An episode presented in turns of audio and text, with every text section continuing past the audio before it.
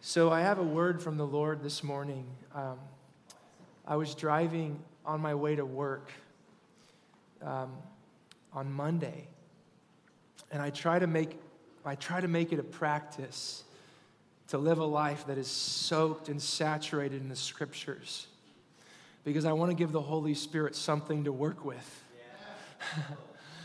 Some there's there's some there's some camps that it's just all about this or that and the word kind of gets pushed over to the side, and some are just all about the word and they don't even realize that the only one who can breathe on it and make it life is the Holy Spirit.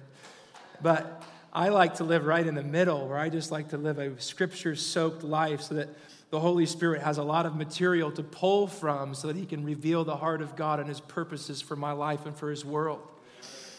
And so I was driving, I try to listen, you know, I, I not only do I get up most days and make my own coffee and it's my favorite time of the day.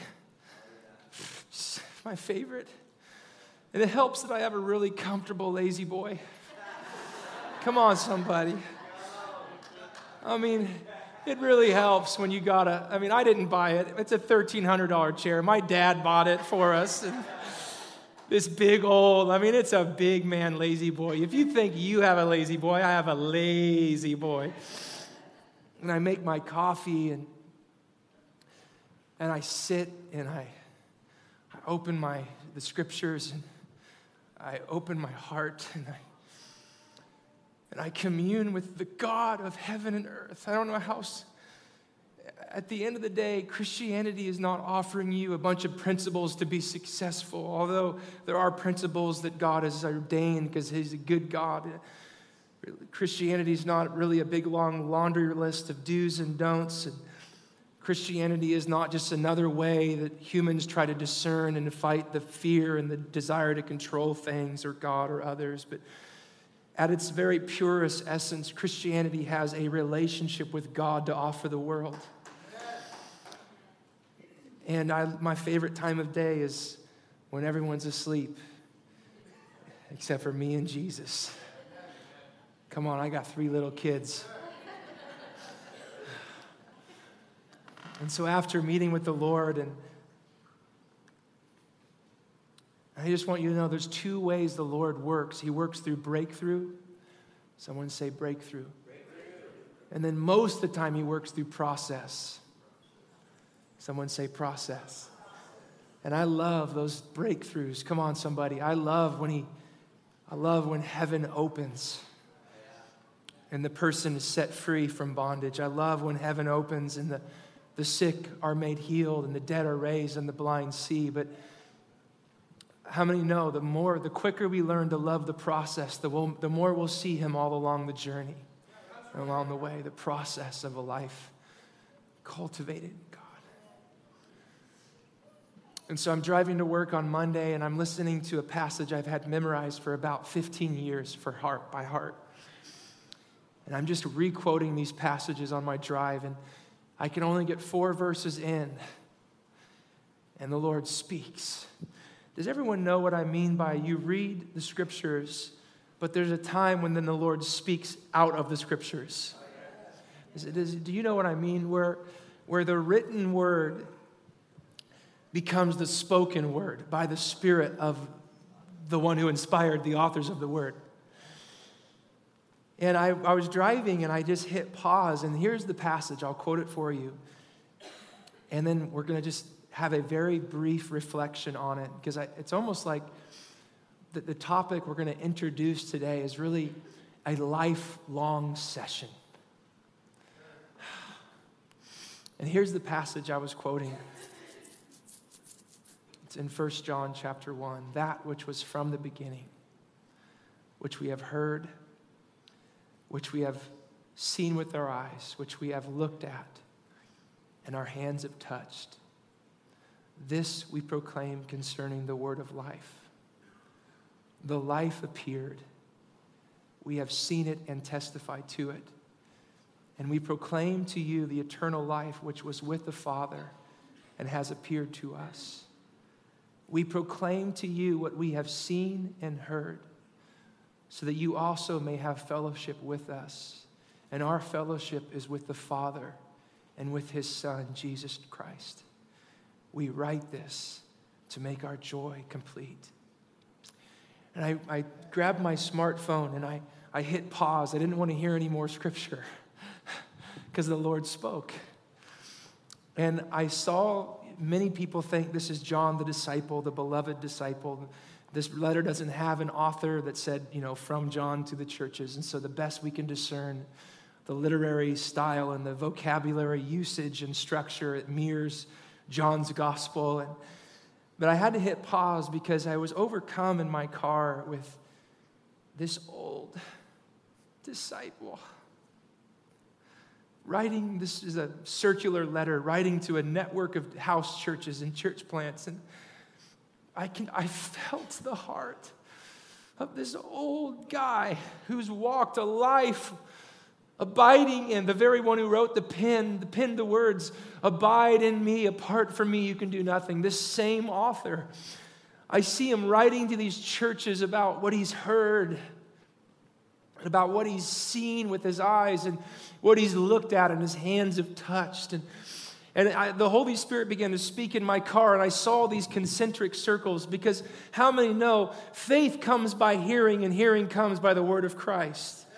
And so every one of our journeys with Jesus starts by hearing. And how many know you and I do not choose to hear? We are given the grace to hear. He opens our ears so that we can hear. And I saw it. I saw it like it was a, it was a doorway, number one. I, I remember the, the disciples when Jesus said, Come and follow me. And I pictured John hearing for the first time the voice. And then when you hear, the very next thing that faith does is you turn to see. And what do you see? Well, John tells us, he says, Look, the Lamb of God who takes away the sin of the world. So you hear him call your name. You hear him call your name in your sin. You hear him call your name. It's not to shame you, he's calling you to repentance and faith and life. And when you hear the message about Jesus, remember this the sequence is hear, see, look at, touch. He causes your heart, if you're hearing well, to repent, to turn from your sin and your self absorption. And when you look and see, you see, you heard the roar of a lion, but when you look to see, you see a lamb that has been slain from the foundation of the earth to save you, to redeem you, to remake you, to reconcile you to God, to yourself, and to your neighbor, and to all of creation. And there's this concentric circle the Lord showed me in my car. Everyone's journey starts with hearing. But that hearing is meant to produce a response that you then turn to hear the voice and you see. And when you see, I'm telling you, the only one that bears the marks of imperfection in all of eternity will be the Lamb who will bear the marks that cost them for our redemption. His is the only glorified body that bears marks. And so when you hear the word about Christ, the first thing you see is a lamb that's been slain to save you and to remake you and to reform you. Jesus said it like this in John chapter 6, verse 38 through 40. All of those who look and see the Son, the Father, will raise up in the last day. Faith comes by hearing. And so, every one of you who's heard the voice, you've then turned and you've seen this picture of a lamb that has overcome sin, hell, death, and the grave by becoming sin, dying the death we deserved, and the Father vindicating him in glory, giving him the name that is above every name, sitting him at his right hand in the posture and place of predominance and authority over heaven and earth. And we hear and then we see. And here's what I felt like the Holy Spirit showed me what to look at. There's this amazing passage in Hebrews chapter 12 where it says we're surrounded by a cloud of witnesses. The author of Hebrews has been telling us the who's who of all of the story of salvation that God has been writing through his people Israel. And every one of their stories have three things in common. They were not picked, number one, because of what they had to offer, but because of God's sheer goodness, love, and grace. Number two, their whole life they spent discerning what that call meant for them and for their family and for those after them. And number three, they, inher- they, they inherited what was promised only through great adversity, difficulty, and through persevering in faith. Every one of them shared that in common. And on the heels of this great cloud of witnesses, the author of Hebrews says this Fix your eyes on Jesus or look unto Jesus. And so here's what I see in the life of a believer. All of us live out of that hearing the word of Christ, and then we faith arises. We turn to see and we see the lamb slain, and our hearts melt by his love. And then we, we enter into this new season of as Christ followers, we're in our adversity and our difficulty. We are tempted to look elsewhere, but the Spirit and the John who's writing this letter is saying, No, no, no, look unto Jesus. So what I see is this come follow me. You hear, you look, you see. And here's what I think of look I think of look as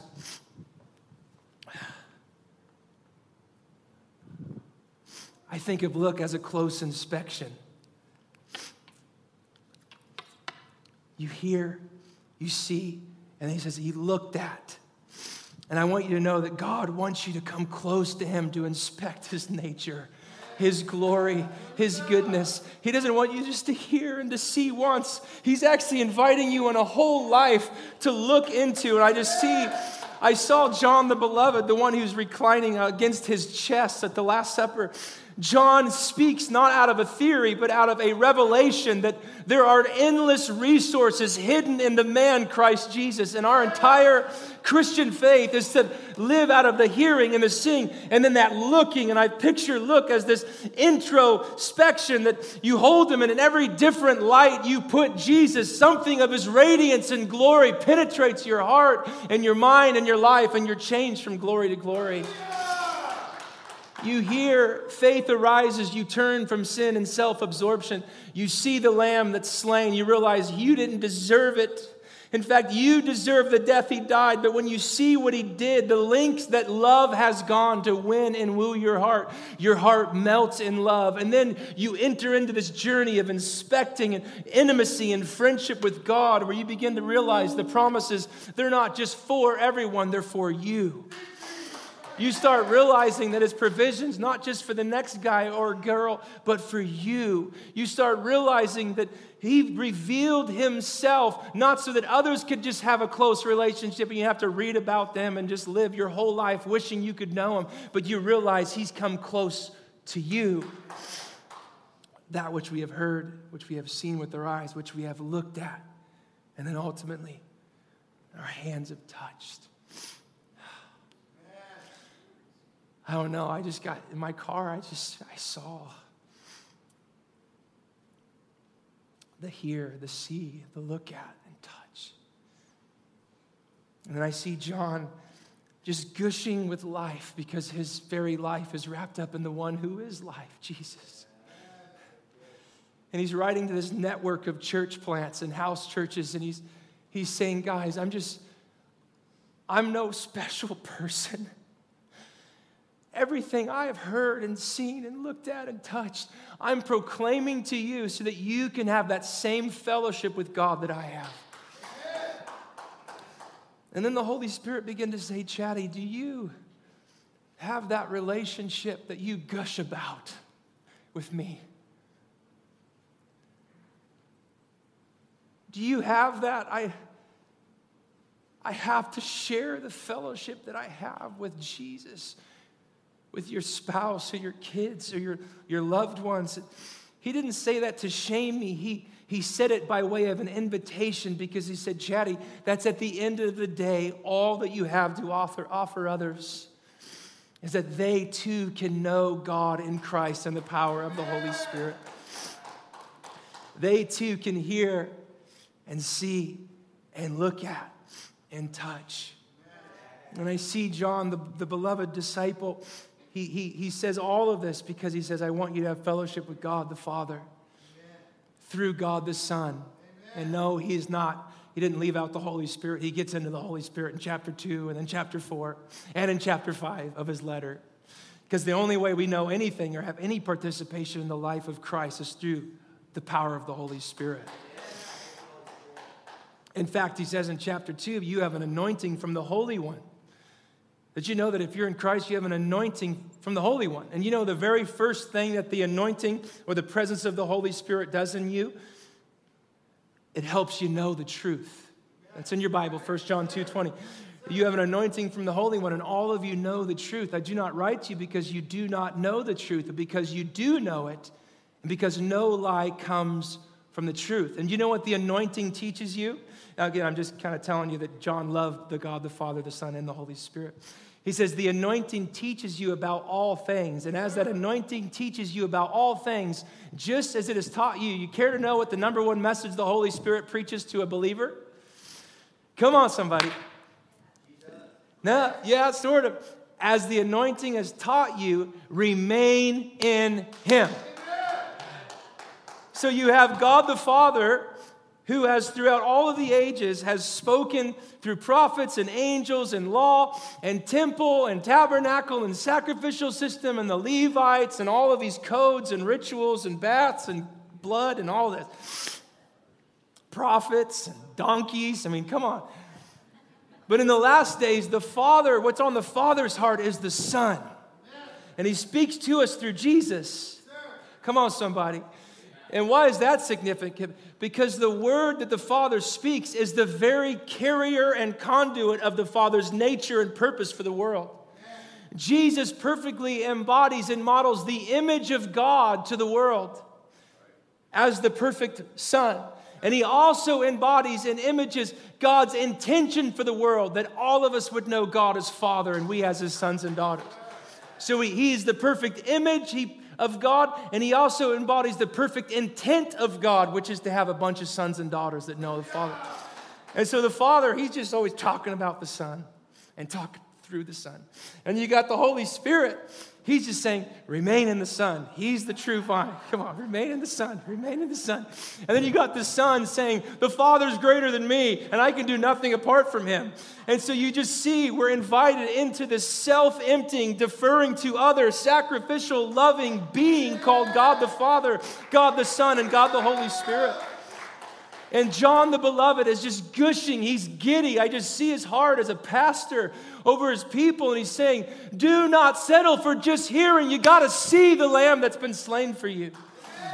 Don't just settle for seeing him once. Then get the Spirit empowering you to live a life where you begin to uncover and unearth and investigate the riches that are yours in Christ Jesus.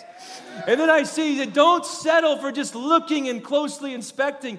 Get up close to his face, begin to touch him and experience his life, and realize that you can actually touch God through the community of God called the church. Why do you think Paul and all of his favorite metaphors were the body of Christ? That's good theology. We don't talk about it enough. Well, I wish I could touch God. Well, that's why he writes this. He says, so that you all, in the plural, can have fellowship with us. Because there are things that, Chad, even though my secret times are amazing in the morning and my coffee and my lazy boy, there are dynamics of the nature and character and purposes of God that I will never get alone with God. I get with you. He designed it that way. It's his fault.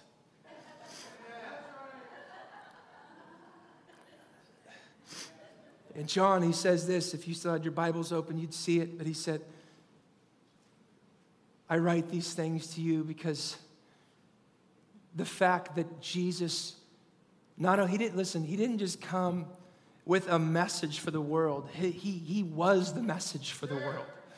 He didn't just come and like alongside of the prophetic tradition and offer wisdom or, uh, you know, a, a code ethic or all, he did all of those things, but the Father sending His Son, the, the very way in which God has come and dwelt among us, is the definitive message that perfectly articulates the heart of our Father, which is to say, I want to move on to your city street and live with you and be with you. I want to, I'm Emmanuel, God with you. And so, the very way in which God sends His Son to communicate His heart is the message itself. The God who, when Adam and Eve sinned, in his first response is, Where are you? has been in pursuit of relationship ever since. Tra- tracking us down, chasing us down. And he came, and it's so interesting. He came to fuse and to fix and to solve the rift between humanity and God and creation and God and humans between humans And in the process, we killed him. And God used that verdict of humans choosing to live lives revolving around themselves to actually accomplish his purposes, to close the chapter on the old world, and through his death and resurrection, invite us into a new world in which every man, woman, boy, and girl can know God in Christ and experience life, life to the full. It's that which we have heard, which we have seen with our eyes, which we have looked at, and our hands have touched. And he says very clearly, This we proclaim to you. The only reason we're gushing with life and proclamation is because the proclamation of the gospel is not meant to produce people who pray a prayer and who put all of their hopes in the future to go somewhere distant away. He says this the point of the proclamation of the gospel is that you now could begin to experience the fellowship with God the Father and God the Son through God the Holy Spirit. That word fellowship is the word koinonia. It's a very famous word, very extensively written about and studied, but a great translation of it is this participation in the very life of God. I'm writing these things to you so that you may have fellowship with us. So he's inviting people into Christian community. How many know the church isn't peripheral to God's purposes? It's central to God's purposes on the earth. We want you to have fellowship with us. Oh, but by the way, our fellowship is with the Father and with his Son, Jesus Christ. And he says, by the way, I'm writing this so that my joy would be complete. And I want to say that the life, the end of a life lived of hearing and seeing and looking and touching, is a joy that no trial, tribulation can steal. I find it quite interesting that Jesus and the great upper room discourse, he's just like almost four, I could count in my head, but three or four or five times, he's just saying, like, I'm going to die, but I'm saying these things so that you'll have joy. I'm going to the Father, but I've said this while I'm still on the planet because I want you to experience the joy of intimacy and fellowship here, not just someday, but here. I want you to experience the joy of hearing and seeing and inspecting and looking and touching. Beloved, I don't want you to just settle for hearing once and then you think uh, you just you're good for someday out there and figure out your life on your own. No no no you're being invited to participate in the very life of god in christ and the power of the spirit. You and i are invited today to like john hear and see and look and touch the very one who is life. And then the journey of spiritual formation or discipleship or whatever your maturity whatever you like to call it has three phases. This is clever. To know what is right and not do it. Anyone been there? That was weak. Okay, I'm not the only one. This is where abiding and learning to find your identity and abiding in fellowship with God the Father, Son, and Holy Spirit.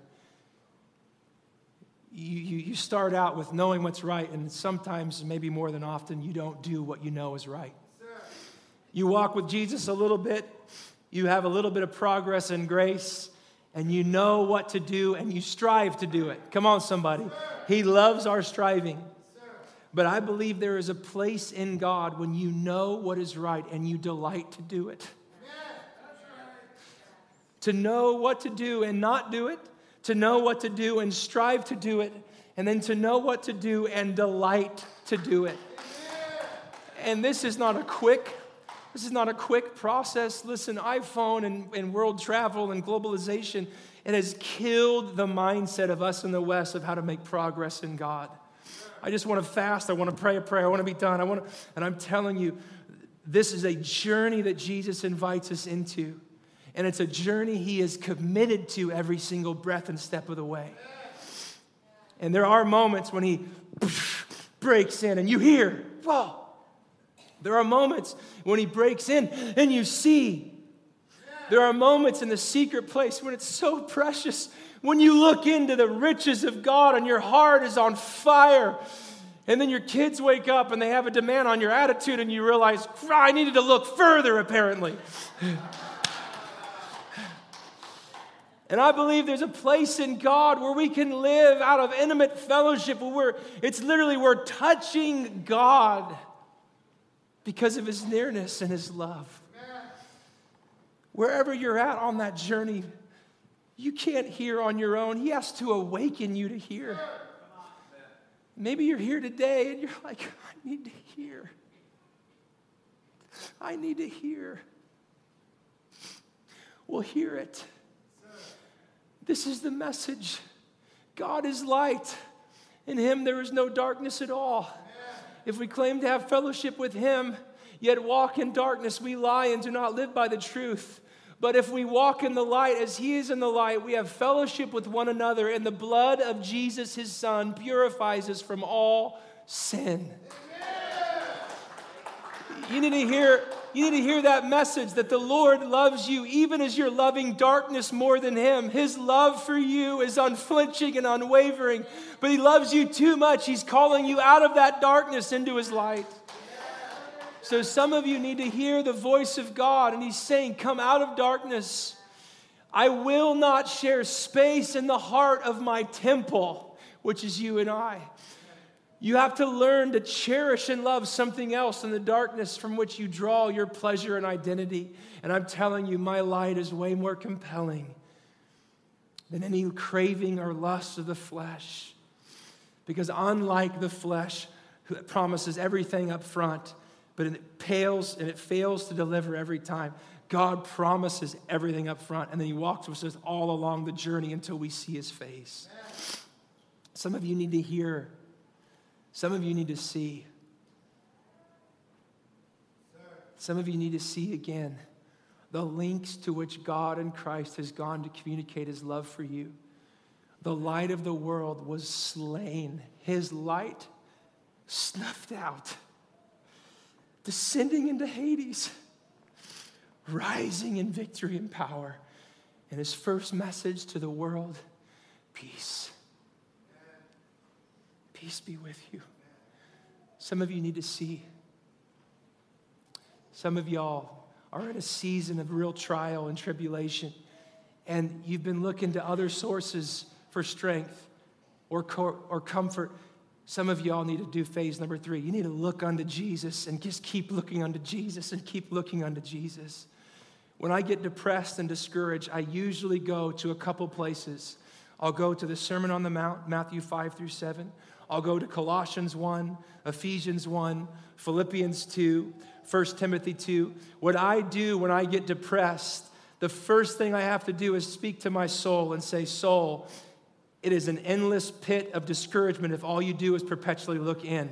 You've got to look again at the links to which God has gone in Christ to rescue, redeem, and remake your life. And so, the best thing I can tell you as your pastor when you're struggling in your sin, or you're struggling to overcome, or you're struggling with a choice at work, or you're struggling, whatever you're doing, get your eyes off yourself. Look unto Jesus. And when we look to the links to which God and Christ has gone, your heart again is recalibrated, refocused to overcome whatever you're facing because this is the victory that has overcome the world 1 john 5 3 our faith in jesus. And so that call of the believer after hearing and then seeing is to continually look and then walk in overcoming faith so that no matter what you face the answer is not down here. The answer is on the one who reigns at the right hand of the father. And some of y'all you're good with you and Jesus, but I want you to know God's vision, God is a triune being. God is calling you into community where you can begin to touch and experience the dynamic of the life lived of those who also have heard, seen, looked at. This is for some of us introverts like myself, community freaks us out. Can I get a witness? No witnesses. Like, I, but God is calling his church out where we would begin to not view church as a verb, a thing, or a destination I go to, but as an identity of who I am. I am a member of a called out community, set apart for Christ first to know Him, to treasure Him, to love Him, and then to practice the ways of Christ within the community called His body. And then practicing it together, we're empowered to go out into the world to bear witness to His rule and to His reign. So,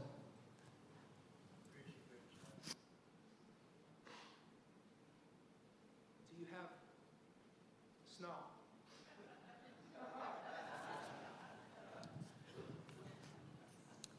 So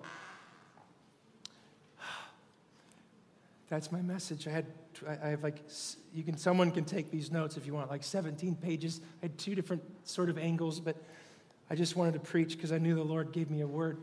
But I just I want to tell you that it's it's even though Christ is a mystery, he is a mystery revealed. Amen. He is a mystery. Like it's a mystery his glories, his riches, his unfathomable beauty. But he is a mystery that's been, been and being revealed by the Holy Spirit. And I want you to know that even though there's dynamics about the Christian life that are a mystery, like how much is our part and God's part? Let me just help you. Our part's like 0.0001%. He always does all the heavy lifting. Amen and amen but he still wants us. He needs us. He loves us. He uses us for his glory. And he just loves being with us. It's his favorite thing in the world. But how you grow in Christ is not a mystery. Hold on, let me say that again. Because some of us could walk out of this message today and say, That's great, Chad, that you have a La-Z-Boy.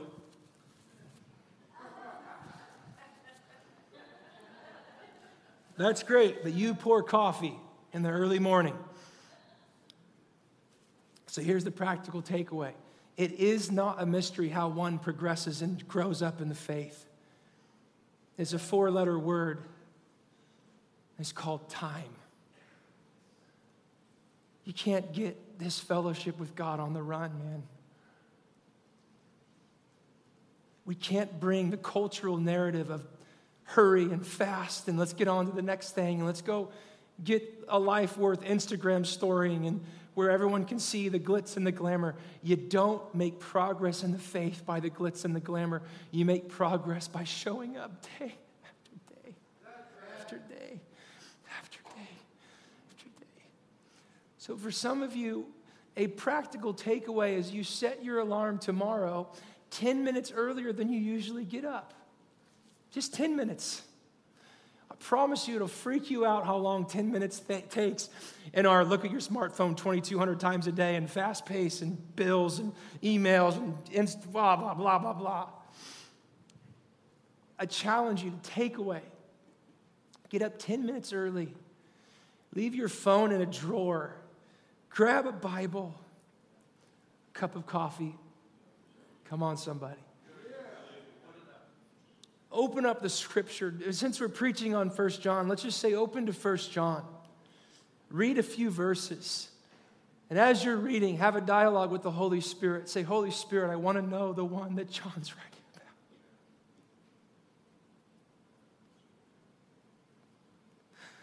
I want to see him. I want to hear his voice. And then as he begins to speak to you, and I'm telling you, his sheep know his voice. It is an irrefutable promise. So, whether you think you're a rookie or you don't think you're worthy to hear God, God is a good shepherd, and Jesus speaks, and his children, his sheep, know his voice. You open up that thing and you grab a journal and just read until he speaks, until something seizes your heart, your mind, your emotion, your imagination. Hit pause, grab a journal, and find out what he's saying. Lord, what are you saying? How, how is this shaping me today to be a son? How is this informing me to be one who loves you, myself, and my neighbor as myself? What is this revealing about your character? What is it revealing about my new nature and my identity as one who follows you? And I'm telling you, you begin just add 10 minutes to your day. I think I heard this quote, super encouraging. The average American watches four hours of television a day. I promise you, you've got 10 minutes. If you agree, say amen. You've got 10 minutes. Many of us want the life of Jesus, but we're not willing to adopt the lifestyle of Jesus. And what was the lifestyle of Jesus? Here's a crash course in 30 seconds, and I'm done. Very early, while it was still dark, he got up to be with his father. Mark 135. Silence, solitude, prayer. What's prayer? Telling God everything he already knows? No, sitting and being with God. It's that easy. Prayer is a two way communication. If you agree, say amen. If you need to learn how to pray, just go to Matthew 6, 9 through 13, the Lord's Prayer. It's a template for all kingdom prayer. And it always begins and sustains and ends with the fact that God is our Father. So we see Jesus getting up, making it a priority before the busyness of his day to just be alone with his Papa. What else? How did Jesus grow? So I just gave you three silence, solitude, and prayer. No one's writing them down, but this is just practices Jesus did. We want the life of Jesus, the holiness and the healing and blah, blah, blah, blah, blah, and to be amazing, but you can't have the life of Jesus without the lifestyle of Jesus. What else did Jesus do? Well, he was always at synagogue, immersing himself in the scriptures.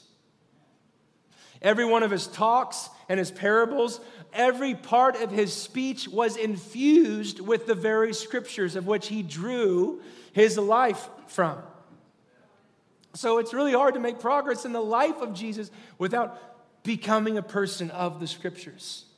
And if you need help, come talk to us after the service if you don't have a Bible. So, scriptures. And then what else? I'm just picking on five of them. The fifth one, he had close friends on whom he journeyed with. If you're alone, come talk to me. We will get connected. But he made it a habit and a practice not to just go be alone with his father in silence and solitude and fasting and prayer. He made it a habit to go to synagogue and to be immersed in the scriptures, but he also made it a habit to do all of those things together with other believers. I don't know which one hits you of those five or six, but this week, adopt one. I'm not, you know, I'm not, there's no heavy blanket. You need to get busy being spiritual. No, no, no. I'm saying you're too busy to be spiritual. And so let's make a practice and a habit this week to hit pause and to hear the voice of the one who says, Come to me. All of you who are weary and heavy laden. Take my yoke, my teaching, my lifestyle upon you and learn from me. For my yoke is easy and my burden is light. For I'm humble and gentle of heart. This week, I'm convinced that you and I can grow in our fellowship with God. If you agree, say amen. My joy is complete because I've got to share with you the good news this morning that we serve a God who's still speaking. We serve a God that one glimpse of his glory, our hearts cross over from death to life. We serve a God that upon closer inspection, he's more beautiful, glorious, radiant than when we first saw him. And we serve a God that in the old covenant, to look on him, you would die. That now, unless you see him, you remain dead. Oh, that's a cool little end, way to end, but that's good theology. The old covenant was if you see him, you die. The new covenant is unless you see him, you remain dead. God has revealed himself. He's fully disclosed who he is in his son, Jesus and all who look to the Son live. So come to the table this morning. We don't just do this because it's a good add on. Jesus himself gave his disciples a meal, radically reorienting it not around some innocent lamb, but around himself, the lamb that's slain for the sin of the world. And this is a very tangible way to touch the broken body and to drink the blood that's been spilled. So, if those who are serving the Lord's Supper, can you come just even now? Just come on up. If you don't know if that's you, then it's you. and I just want you to say, hear the invitation of God this morning to know the Father through the Son and the power of the Holy Spirit. How do you start the journey? It's called faith. Faith is the turning from self to God. Faith and repentance are this. Oh, they're, the, oh, they're different, but they're the same coin. You just look at Him. And when you look at Him, you realize He's already been looking at you, not to condemn you, but to save you, to love you, and to lavish His promise and His peace upon you. So, would you stand with me and come and receive the broken body and the spilled blood?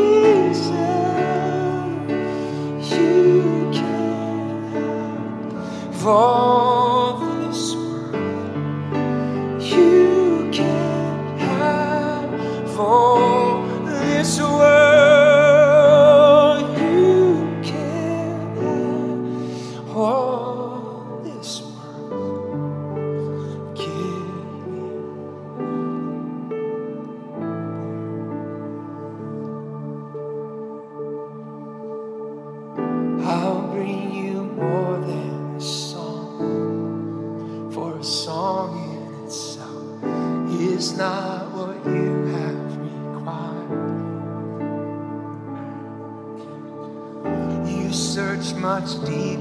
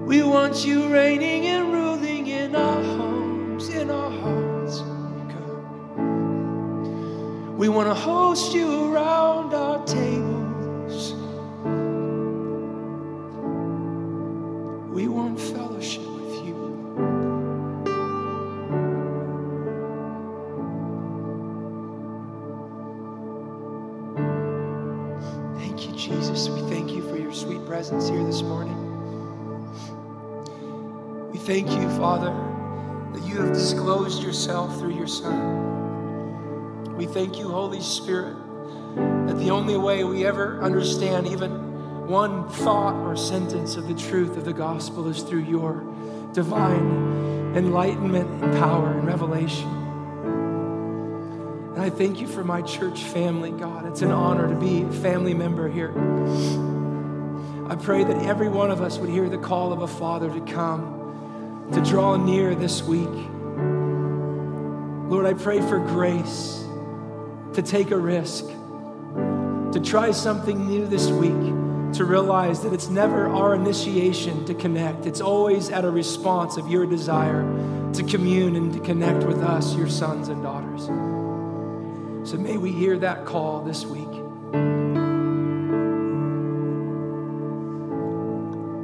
May we hear the call to come.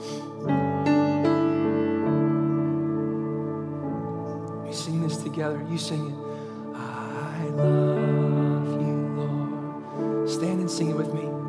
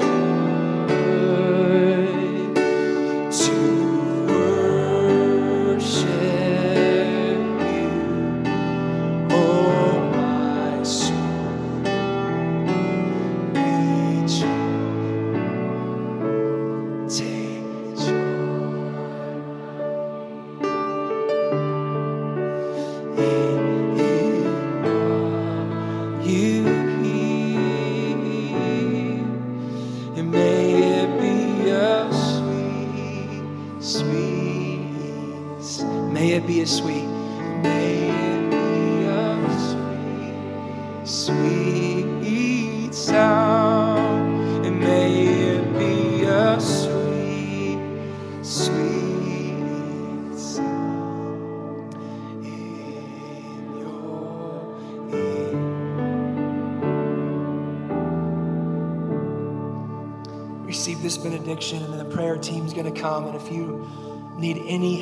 Whatsoever in connecting with Jesus, if you want to learn how to follow him, please don't be ashamed. Don't be afraid. You can come, but receive this benediction if you must go. May the Lord direct you to the grace of the Lord Jesus Christ, the love of God the Father, and the fellowship of the Holy Spirit today, all throughout today, and every day. May you experience the riches of the grace of Jesus, the depths and the widths and the height and the length of the love of the Father, and the sweet fellowship, the very breath that you breathe of the Holy Spirit. Go empowered to walk and to participate in the very life of God in Christ this week together. All in favor say amen and amen.